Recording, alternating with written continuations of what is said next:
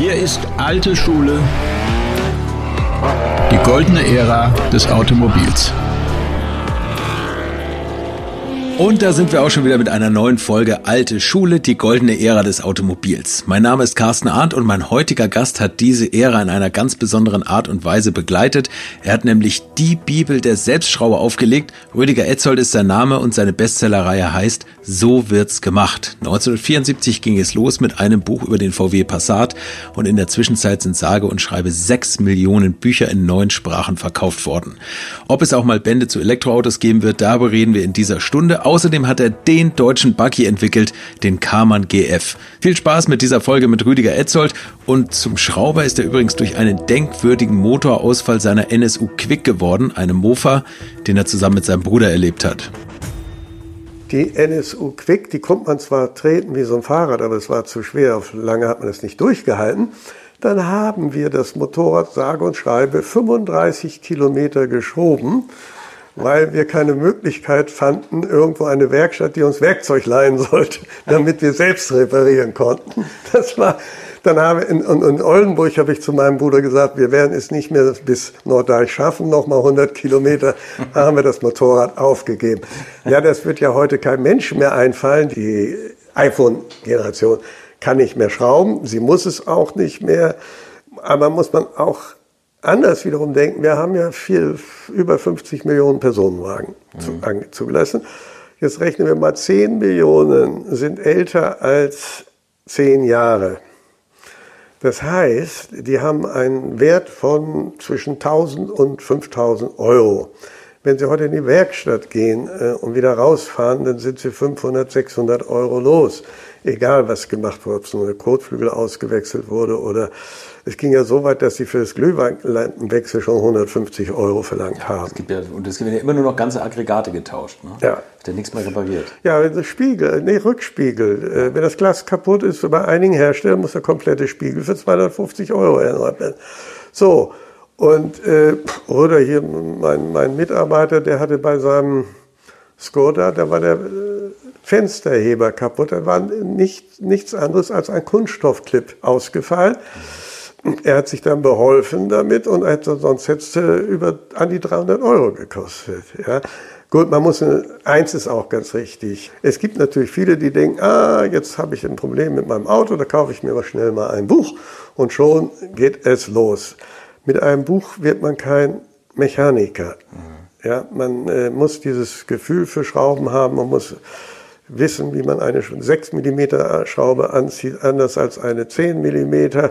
Und man muss eben auch äh, ja, technisch etwas bewandert sein. Das kann das Buch nicht vermitteln. Das geht nicht. Was braucht man an, an Werkzeug? um, um Bücher zu schreiben? Ja gut, äh, es ist natürlich so, dass die Werkstätten zum Teil äh, oder die Firmen zum Teil Spezialwerkzeug machen, äh, dass sie wiederum nur ihren Kundendienstwerkstätten verkaufen. Mhm. Sowas gibt es. Aber in der Regel, und es gibt dann eben auch andere Hersteller, die auch ähnliche Werkzeuge liefern oder anbieten. Das Problem ist, ich sage mal, Sie werden sich jetzt kein teures Spezialwerkzeug kaufen, nur weil Sie einmal die Feder wechseln wollen oder so. Ja, äh, grundsätzlich kommen Sie klar, wenn Sie äh, einen normalen Schraubenschlüssel haben. Was Sie unbedingt brauchen, ist äh, ein Drehmomentschlüssel, weil Sie heute jede Schraube im Prinzip im Moment anziehen müssen. Und dann ist es so, wir verweisen ja dann darauf, Achtung, in diesem Fall brauchst du ein Spezialwerkzeug. Und wenn wir, wir wissen, der der, die Firma bietet das an, dann äh, schreiben wir das auch rein und vermitteln Ihnen das. Äh, und ansonsten muss es einfach sein lassen. Hm, geht nicht anders. Ja, aber es ist in, in den seltenen Fällen. Das. Ja. Aber nun ist es, was Sie sagten, jetzt haben Sie ja wirklich von, von frühester Jugend an angefangen zu schrauben und, und da natürlich diese Grundkenntnisse, wie man welche Schrauben anzieht, hm. vielleicht erlangt. Aber die Jugend heute, die spielt eher mit dem iPhone rum. Die können das eigentlich, diese handwerklichen Fähigkeiten, das lernen die gar nicht mehr so richtig, oder? Ja, so ist es. Das und das merken wir eben auch im Buchverkauf. Das ist nun mal so. Mhm. Äh, und äh, selbst meine 84 Jahre alte Schwester weiß, dass man an den modernen Autos nichts mehr reparieren kann. Ich weiß nicht, woher ihr Wissen stammt. Sie hat nie geschraubt. Und ich versuche dann immer klar zu machen, dass 90 Prozent des Autos immer noch aus technischen Teilen besteht. Also fangen wir mal an. Vorne Scheinwerfer auswechseln. Brauchen Sie auch ein Buch dazu, weil da gewisse Dinge zu beachten sind. Mhm. Aber es geht. Scheinwerfer auswechseln, Kotflügel auswechseln, Fensterheber auswechseln, äh, Schalldämpfer erneuern. Alles, was mechanisch ist, ja, einen Schalter auswechseln. Was habe ich denn jetzt gerade gemacht? Naja, ich habe jetzt gerade am Carmen Gear, der kriegt einen neuen Auspufftopf. Das ist kein Problem, das ist ja auch noch alte Technik, aber selbst am Audi A2 mache ich ja auch noch die Arbeiten, die mechanisch sind. Und diese Elektronik, das ist ja nun auch mal so ganz klarer Fall. Ähm, Sie gehen in die Werkstatt, die nehmen die Onboard-Diagnose und die Diagnose sagt, was getauscht werden muss. Getauscht werden muss. Und wenn die Diagnose nichts sagt, dann hat auch die Werkstatt ein Riesenproblem und dann wird dies Teil gewechselt, das Teil. Und man muss auch verstehen, nicht bei der Vielzahl der Modelle, die immer schneller ausgewechselt werden. Früher hat Mercedes zehn Jahre an einem Modell festgehalten. Ja. VW hat damals äh, den VW 1600 den gleichen Radstand gegeben, weil sie überall in den Werkstätten Kuhlen hat, als wenn, die, ähm, wenn das Fahrzeug hochgehoben wurde, dann fuhr der äh, auf diese Hebebühne zu, dann stand das Auto in der Kuhle, dann hat er auf den drauf gedrückt und dann ging die Bühne nach oben. Und aufgrund, weil das so war, musste der VW 1600 den gleichen Radstand haben. Im, mal, Im Übrigen, Beweggründe, ne? da, da wir gerade dabei sind, ähm, VW Käfer, der lief ja nun zig Jahre. Es, an dem Käfer ist alles ausgewechselt oder anders gemacht worden. Bloß das eine konnte man nie ändern, hat man mir erzählt. Und zwar vorne gibt's ja äh, die Haube und dazwischen ist ein Haubengummi. Und der Durchmesser, wo man dieses Gummi reinzieht, den konnte man nie ändern. Der ist, glaube ich, immer bei einem Millimeter geblieben. Das war das einzige Teil. Alles andere wurde, äh, auch wenn es keiner bemerkt hat, aber es ja. wurde alles irgendwie optimiert oder geändert. Sie haben eine große Chronik über den VW Käfer geschrieben. Ja. ja auf, auf das, irgendwann habe ich gedacht, das ist komisch. Alle Welt fährt Käfer. Es gab von Arthur Westrup ein Buch über den Käfer, mein, mein, mein guter Käfer oder Volkswagen. Damals durfte man nicht Käfer sagen. Es mochte das Werk gar nicht. nicht? Und zu Anfang habe ich gesagt, ich muss mal aufschreiben, was sich an dem Käfer alles geändert hat. Das heißt also, jedes Modelljahr und äh, das erfreulich war, es gab beim VW, die haben minutiös jeden Nippel mit Fahrgestellnummer und Datum festgehalten. Und das Wichtigste habe ich dann übernommen. Tatsache ist, das Buch kam Ende der 70er Jahre auf den Markt und es ist heute die Bibel eines jeden Käferfahrs. Wir haben über 40.000 davon verkauft. Und ohne dieses Buch wissen Sie gar nicht mehr, wie Ihr Originalkäfer aussehen müsste, nicht bis hin zur Farbe.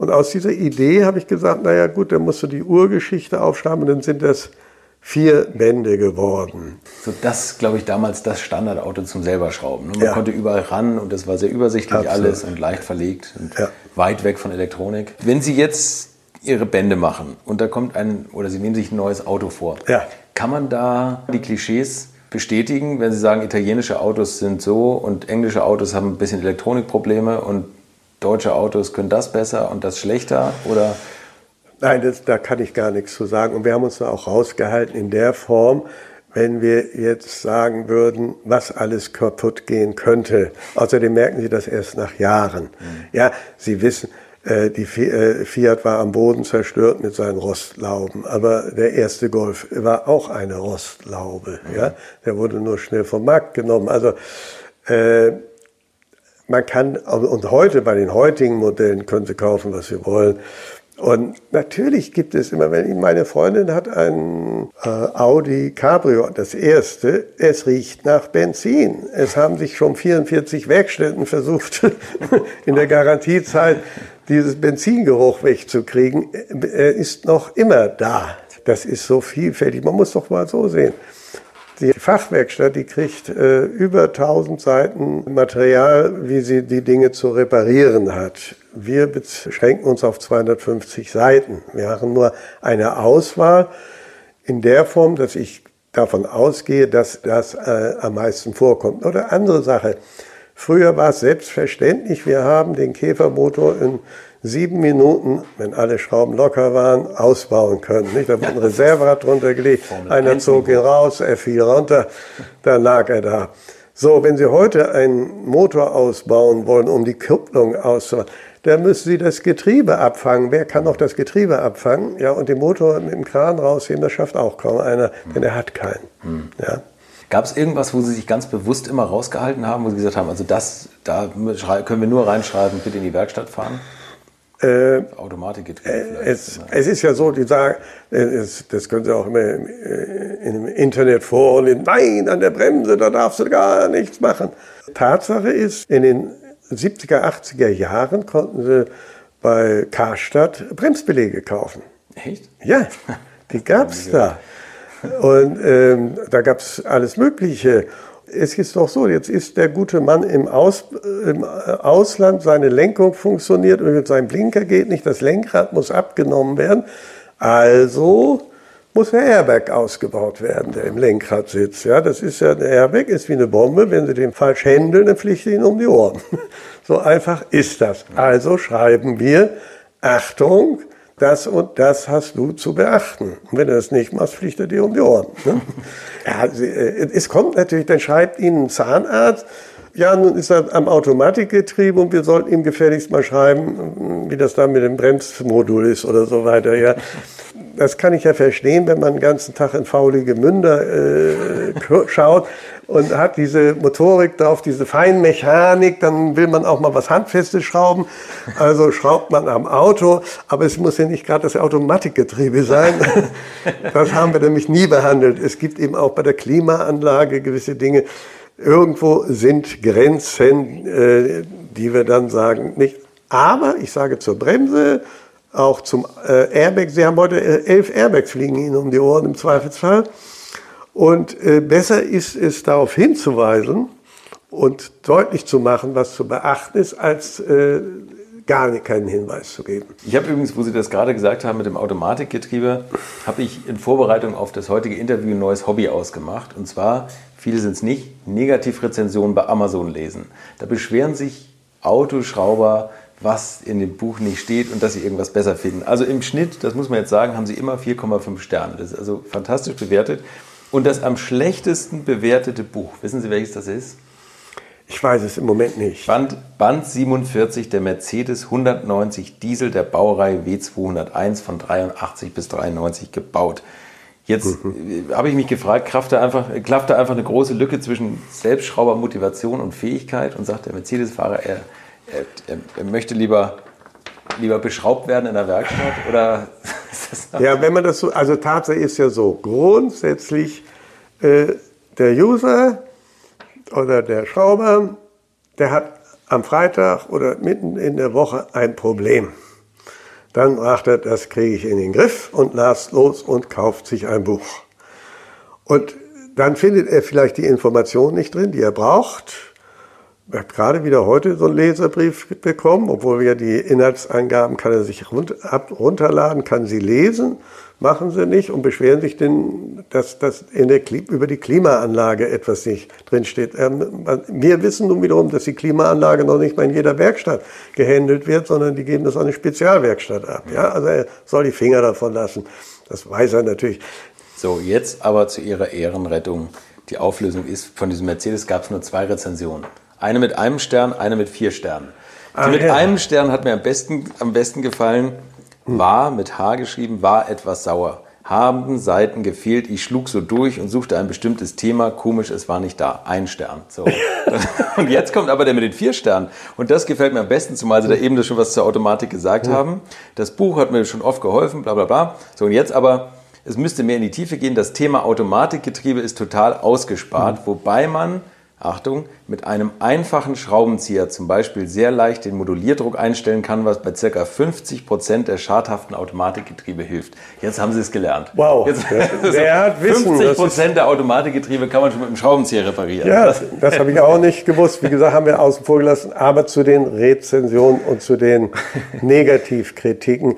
Äh, natürlich lesen wir die auch. Wir schauen, was können wir besser machen, was kann man ändern, wo haben wir daneben gelegen. Ähm, manchmal äh, platzt mir natürlich auch die Hutschnur denke ich, das ist ja nicht zu ertragen, was für ein Schwachsinn da steht. Ja, wir leben mit der Kritik und äh, ich habe dazu auch ein Video gemacht. Äh, positive Kritik ist wunderbar, nur vielfach begreifen wir gar nicht, was, was wollen die uns eigentlich sagen. Mhm. Ja, ist zu allgemein gehalten. Wenn einer uns nett schreibt und sagt, Mensch, und würdet ihr nicht, dann bemühen wir uns auch, ihm zu helfen. Machen wir mal. Manchmal nehmen ja Besitzer, Sie haben ja gerade gesagt, es gibt 10 Millionen ältere Autos. Mhm äh, die Besitzer nehmen es ja vielleicht oft nicht so genau mit der Wartung. Gibt es etwas, wo Sie sagen, also wer da spart, muss wirklich ein Idiot sein, weil das ist eigentlich günstig und das hat solche Schäden nach sich. Wahrscheinlich ist es ein Ölwechsel. Tja, äh, also mein Mitarbeiter hat äh, aus, weil er ein neues Auto hatte, hat er den Ölwechsel machen lassen bei seinem Auto, Vierzylindermotor und hat für den Ölwechsel 200 Euro bezahlt. Hm? Ich habe natürlich bei meinem Auto den Ölwechsel selbst gemacht, habe für 10 Liter Öl 50 Öl bezahlt. Das Altöl wurde sogar von der Post wieder abgeholt. Und den Ölfilter habe ich für 10 Euro, also der Ölwechsel hat mich 60 Euro gekostet. Was mich verwundert ist, wenn Sie bei der die Fahrzeugwartung ist im Prinzip eine Farce heutzutage. Warum?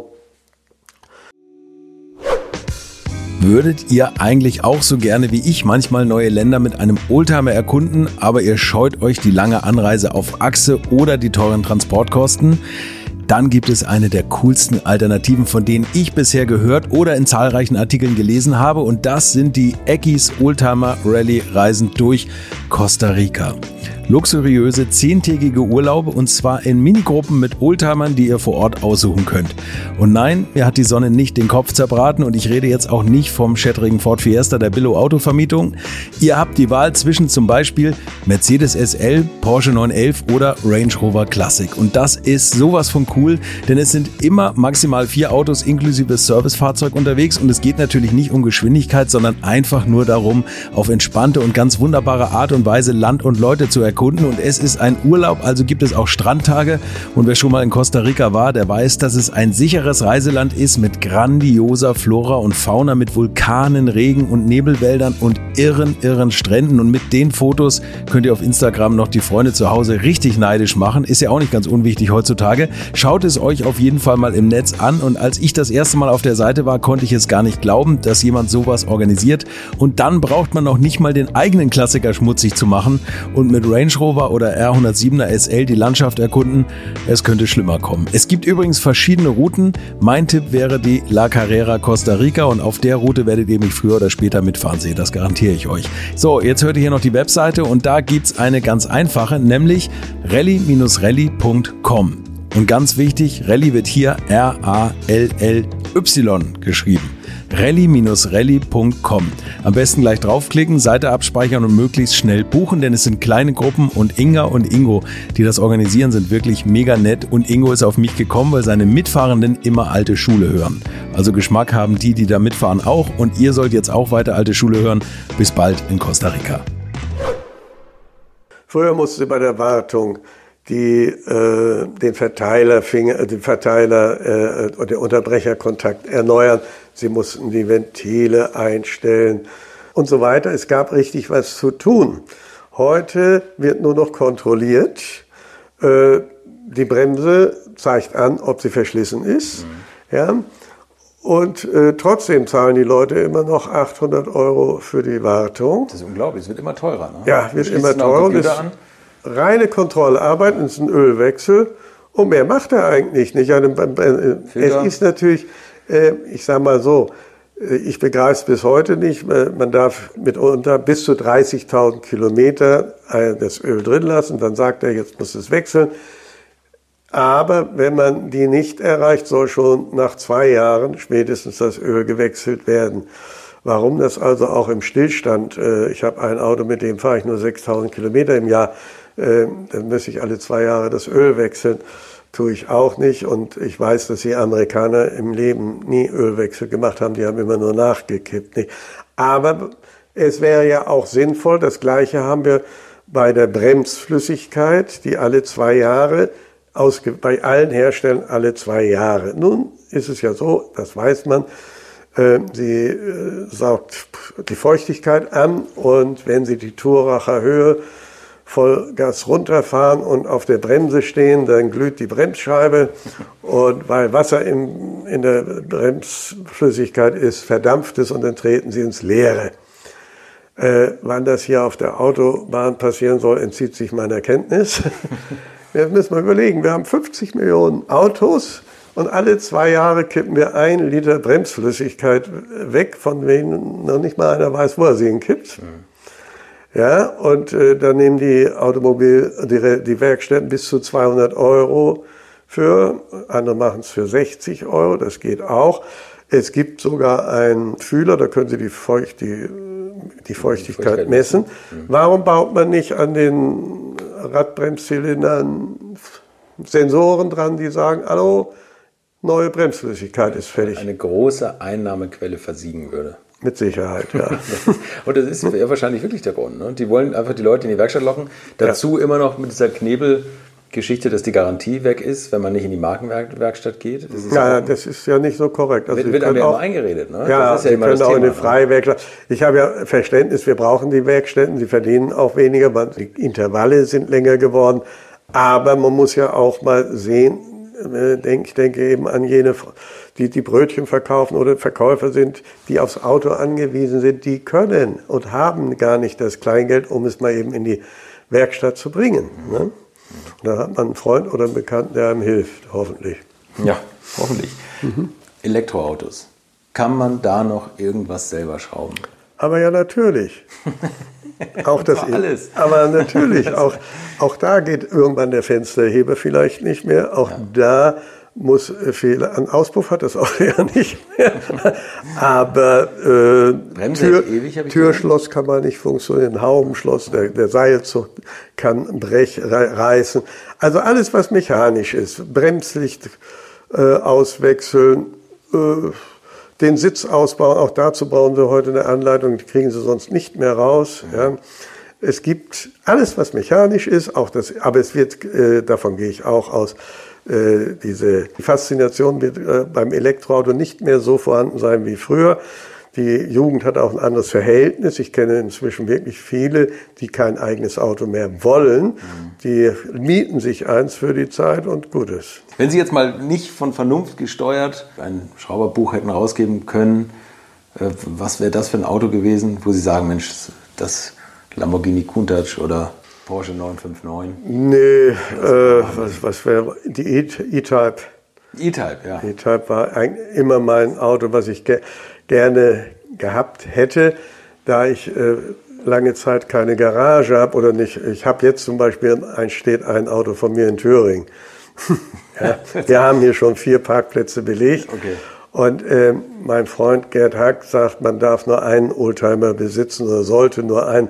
Um den kann man sich wenigstens dann kümmern. Und bei Ihnen ist es ein Karmann Gia? Das ist der Karmann Gia, ja. Karmann Gia. Wenn Sie Elektriker sind, können Sie auch einen Aston Martin Lagonda kaufen. Da können Sie an den Folientastaturen irgendwas, der hat so viele Extras, irgendwas wird schon immer funktionieren. Der Rest oftmals nicht. Also, jetzt müssen wir noch eine Sache. Sie waren ja auch mal Autohersteller. Eigentlich sind Sie der Mitentwickler des Buggies. Ja, das kann, man, kann ich wirklich so behaupten. Und die Geschichte ist so gelaufen. Also in Amerika gab es ja die Buggies und äh, das schwappte hier rüber. Und ich habe eine Geschichte über Meyers Mengs und den Buggy geschrieben in der guten Fahrt. Und äh, mein Chefredakteur, Herr Hermann Rest, der liest ja vorher jede Geschichte und hat dann einfach den letzten Satz geändert und reingeschrieben, den nächsten Buggy bauen wir. Geschichte wurde gedruckt. Und dann habe ich irgendwann nach vier Wochen gesagt, ja Rest, also irgendwie müssen wir ja mal anfangen, wenn wir das schon reinschreiben wie soll es denn nun losgehen? Und da gab es ja hier in Ditzingen diesen kleinen Hersteller, der auf Käferbasis, Fahrgestell, äh, Bonito und also sportliche Karosserien draufsetzte. Und da haben wir gedacht, naja, irgendwie werden wir eine Form hinkriegen. Und dann wird er uns eine Form machen und dann schrauben wir das auf das Käferfahrgestell. So war unsere Vorstellung und dann hatten wir das erste Gespräch gemacht. Naja, jetzt brauchen wir ja auch eine Vorstellung und äh, ich hatte, kannte Armin Gnad, der war damals auf der Ingenieurschule wie ich, der war nach mir. Der, ich wusste, der hatte Ambitionen, Designer zu werden. Dann habe ich den angeschrieben, ich sage, Armin, kannst du uns fünf Entwürfe machen? Buggy, so und so soll es aussehen, was willst du haben? Jawohl, für 300 Mark hat Armin fünf Entwürfe gemacht. Und äh, dann haben wir gesagt, okay, den nehmen wir. Und in dieser Phase, wo wir dann auch einen Käfer kaufen, weil wir das Fahrgestell verkürzen wollten, in dieser gesamten Phase bekamen wir dann einen Anruf von der Firma Silotechnik bei Hamburg. Und die sagte, ja, wir machen ja Silos und wir verstehen was von Kunststoff und äh, wir bauen euch den Buggy. Damals, wir waren noch in dieser Phase, einen zu machen. Dann kam es aber so, dass die VW-Händler alle schrieben, den wollen wir auch, den wollen wir auch. Und plötzlich äh, haben wir dann nur noch sozusagen Bestellungen aufgeschrieben. und dann haben wir losgelegt. Dann haben wir also einen Käfer gekauft, haben das Fahrgestell verkürzt. Dann habe ich mit Erbslö äh, verhandelt. Wir brauchten einen Scheibenrahmen. Ja, dann haben wir den mal skizziert. Und äh, bei den Buggies war normalerweise waren die äh, Verdecke immer eingeknöpft und wenn man schnell fuhr und es sich alles bewegte, flog das Verdeck weg. Wir haben also bei dem äh, einen Scheibenrahmen das so gemacht, dass man das Verdeck einfädeln muss, etwas kompliziert und muss mit zwei Mann, aber es ist dann vorne dicht. Es kommt auch kein Regen durch. Also die haben uns, ohne groß zu reden, den Scheibenrahmen gemacht. Dann sind wir äh, zu Ebersbecher gegangen, da brauchten wir die Auspufftöpfe. Äh, Theo Decker hat uns die Breitfell gemacht und so kam eins zum anderen. Und es kamen pausenlos Anrufe, wir wollen auch einen. Und er, ja, die, die Silotechnik die hat dann den Prototypen fertig gekriegt, sind wir zum TÜV gefahren. Dann äh, äh, auch so ein Thema, ja, der Überrollbügel muss abklappbar sein, wenn äh, hinten welche sitzen. Naja, da haben wir also ein Scharnier eingebaut, das war ja leicht zu machen. Äh, dann hat es Gatz hier in Stuttgart einen Verein gegeben, die haben als erstes ein Buggy-Treffen gemacht. Ich glaube, da kamen 200 Buggys, haben sie äh, auf verbotene Weise auch so einen Slalom gemacht. Und der Vereinsbuggy, der noch keine Stoßdämpfer hatte, der ist umgekippt. Und als erstes kippte der klappbare Überrollbügel weg. Hat der Fahrer es überlebt. Aber der Erzle Scheibenrahmen aus Aluminium hat den guten Mann davor bewahrt. Ich war dabei, dass er ganz platt wurde. Das war jetzt okay. glücklicherweise nicht sehr schlimm ausgegangen, aber äh, also dieser klappbare Überrollbügel war wohl ein bisschen Schwachsinn. Außerdem mussten wir vorne so ein Kunststoffelement reinsetzen für den Tankaufprall. Und dann muss, ja, aber im Großen und Ganzen kam der Buggy durch. Wir kriegten ein Mustergutachten und das Allerwichtigste, VW bestätigte uns, dass die Schei, dass die, der Fahrwerksrahmen in der Form, wie wir ihn kürzen und schweißen, dass da ein Mustergutachten vorlag. Damit konnte das jeder so machen. Ich habe dann damals auch die Anleitung gemacht, die Aufbauanleitung. Und in dieser Phase kam äh, kam man auf uns zu und sagte, ja, sie hätten auch schon immer an sowas gedacht, hatten auch solche Überlegungen nach so einem Strandwagen und so weiter, ob wir nicht zusammenarbeiten könnten. Und haben gesagt, es wuchs uns sowieso über Kopf. Der Grafiker, der schrie schon immer, ihr baut nur noch Autos und macht keine Zeitung mehr. Wir mussten die Bilder immer größer machen, weil wir keinen Text haben. Muss auch Prioritäten sein.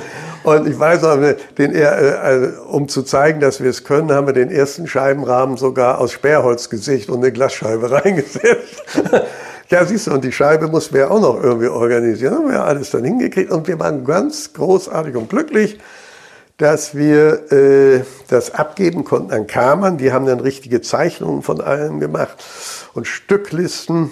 Und in der Besprechung sind wir uns dann einig geworden, wir kriegten, der Verlag bekam für jeden gebauten, verkauften Buggy 50 D-Mark. Und der Verleger der war so anständig und hat gesagt, das sind drei Redakteure, die das maßgeblich in die Wege geleitet haben und hat denen jeweils diese 15 D-Mark pro verkauften Buggy abgetreten. Also ich konnte mir locker einen VW Porsche leisten. Oh, tatsächlich. ja, und, und äh, es ging ja so weit, dass Kamann dann sogar auf nagelneuem Käferfahrgestell unter anderem für den spanischen König einen Buggy baute. Mhm. Das sind einige, von denen wir leider nicht sehr viel wissen, aber Wohlhabende haben sich einen komplett neuen Buggy bestellt und auch bekommen. Warum, warum war der Käfer eigentlich so toll geeignet? Das lag daran, dass alles auf einem. Ja, der Käfer, der hat ja eben diese, ähm, das, sie konnten ja die Karosserie abschrauben. Mhm. Und äh, das ist eigentlich eine Form, äh, die seit seit ja, 50, 70 Jahren nicht mehr üblich ist, weil sie das Fahrzeug äh, schwer macht. Ne? Hatte den Vorteil, deswegen konnte ja der VW 181, der Kamangia, konnte auf Basis des Käfers, wobei der Kamangia eine breitere, breites Fahrgestell hat, das kam vom Automatikkäfer. Aber es ging die ganze Käfertechnik Man hätte viel mehr darauf machen können. Es gibt ja auch Nachkriegsraumage und alle diese äh, oder das Cabrio zum Beispiel sind ja auf Käferbasis gemacht worden. Ne? Hat einen Vorteil vom Gewicht her, von der äh, ja, Karosseriesteifigkeit undenkbar heute. Jetzt hat ja VW gerade in Genf vorgestellt eine Elektromotorenbasis, mhm. wo sie verschiedene Karosserien drauf bauen. Unter anderem übrigens auch wieder ein Buggy. Haben Sie schon gesehen? Oder ich habe es gesehen, ja. ja, kann ich wenig dazu sagen. Ich hoffe, es soll ja irgendeine Hochschule oder irgendeiner mit dran arbeiten. Äh, sicherlich ein begrenzter Markt. Nicht? Vieles geht über den Preis und richtig ist, dass VW sowas gar nicht machen kann. Das kann nur ein externer bei VW. Die, wenn da die Maschine anläuft, erstens wird es zu teuer und zweitens müssen die großen Stückzahlen rauskommen. Ah, okay. Und, aber vielleicht ist es ja mit dieser Elektrobasis wieder eine Möglichkeit, verschiedene Karosserien oben drauf zu bauen. Ne? Und ja. Also wieder, dass man wieder so zurückkommt zu der Zeit, wie es damals möglich war. Das wollte man wohl damit demonstrieren, ja. dass das machbar ist. Und VW verkündet ja auch immer wieder, äh, wir wollen es öffnen, diese Technik steht auch anderen zur Verfügung. Schauen wir mal. Haben Sie einen Buggy? Leider nicht. Äh, der Prototyp, der mir, äh, den ich eigentlich bekommen sollte, endete sein Leben an einem zu stabilen Baum. Und die Kunststoffkarosserie hätten wir aufwendig reparieren müssen und das wollten wir nicht. Okay. Wo Sie es gerade sagten, Könige sind so ein Ding gefahren. Gerade, ich habe gestern reingeguckt, wird bei Mobile einer angeboten, Vorbesitzerin Königin Beatrice. Nein, ja, das geht hier, nicht. Für 25.900 Euro brutto. In Rot hat sie auf einem ihrer, ihrer Landsitze. Wow! Oh, mein schöner, guter ja, Carmen. Übrigens, da oben hängt Auto. das Carmen GF-Zeichen noch. Ja. ja. GF steht für gute Fahrt. Gute Fahrt, genau, ja. Ja, Wahnsinn. Den sollte sie mir schenken. Ja, denke ich. Das wir, wir können da gerne gleich mal anrufen. Ja. Und noch ein zweiter wird angeboten, der kostet nur die Hälfte. Das ist noch ein Carmen GF. 13.500 Euro in Silber. Ja. Zwei Autos. Ja, ja, inzwischen. Also für inzwischen hm. wäre das vielleicht eine Möglichkeit. Toll. Also, mein Bruder hatte einen. Mein Bruder hatte, aber der wollte nicht, das war sein einziges Auto. Der wollte dann im Winter nicht immer kalt zur Arbeit fahren. Hat er, hat er das Motorrad genommen? Ja. okay. Herr Erzold, ich bedanke mich für das, für das Gespräch. Ganz tolle Ausblicke über die Vergangenheit des Automobils und vor allem die leider Vergangenheit des Selbstschraubens. Aber ja. ein bisschen kann man es ja noch aufrechterhalten. Davon gehen wir aus. Also Sie äh, sehen ja, dieser, äh, dieser Bullyband, der seit 40 Jahren auf dem Markt ist, der wird auch noch weitere zehn Jahre auf dem Markt sein. Und wenn wir jetzt den Bully T6 haben, der wird dann in 40 Jahren auch noch nachgefragt werden. Wahrscheinlich. Also viel Erfolg für die, für die nächsten 300 Jahre. So wird es gemacht. Und dann, man, man erschien im Delius Classic Verlag. Was kostet ein Buch? Äh, 29,90 den, den neuesten? Ja, wir, ja, farbig ja. Ungefähr. Und Sie haben eine Internetseite. Absolut, so wird es gemacht kommen. Da können Sie kostenlos die äh, viele Bände kostenlos einsehen, lesen und sich, jetzt hätte ich beinahe gesagt, weiterbilden, nein, informieren. und man sieht Sie im Video. Richtig. vielen Dank. Gern geschehen.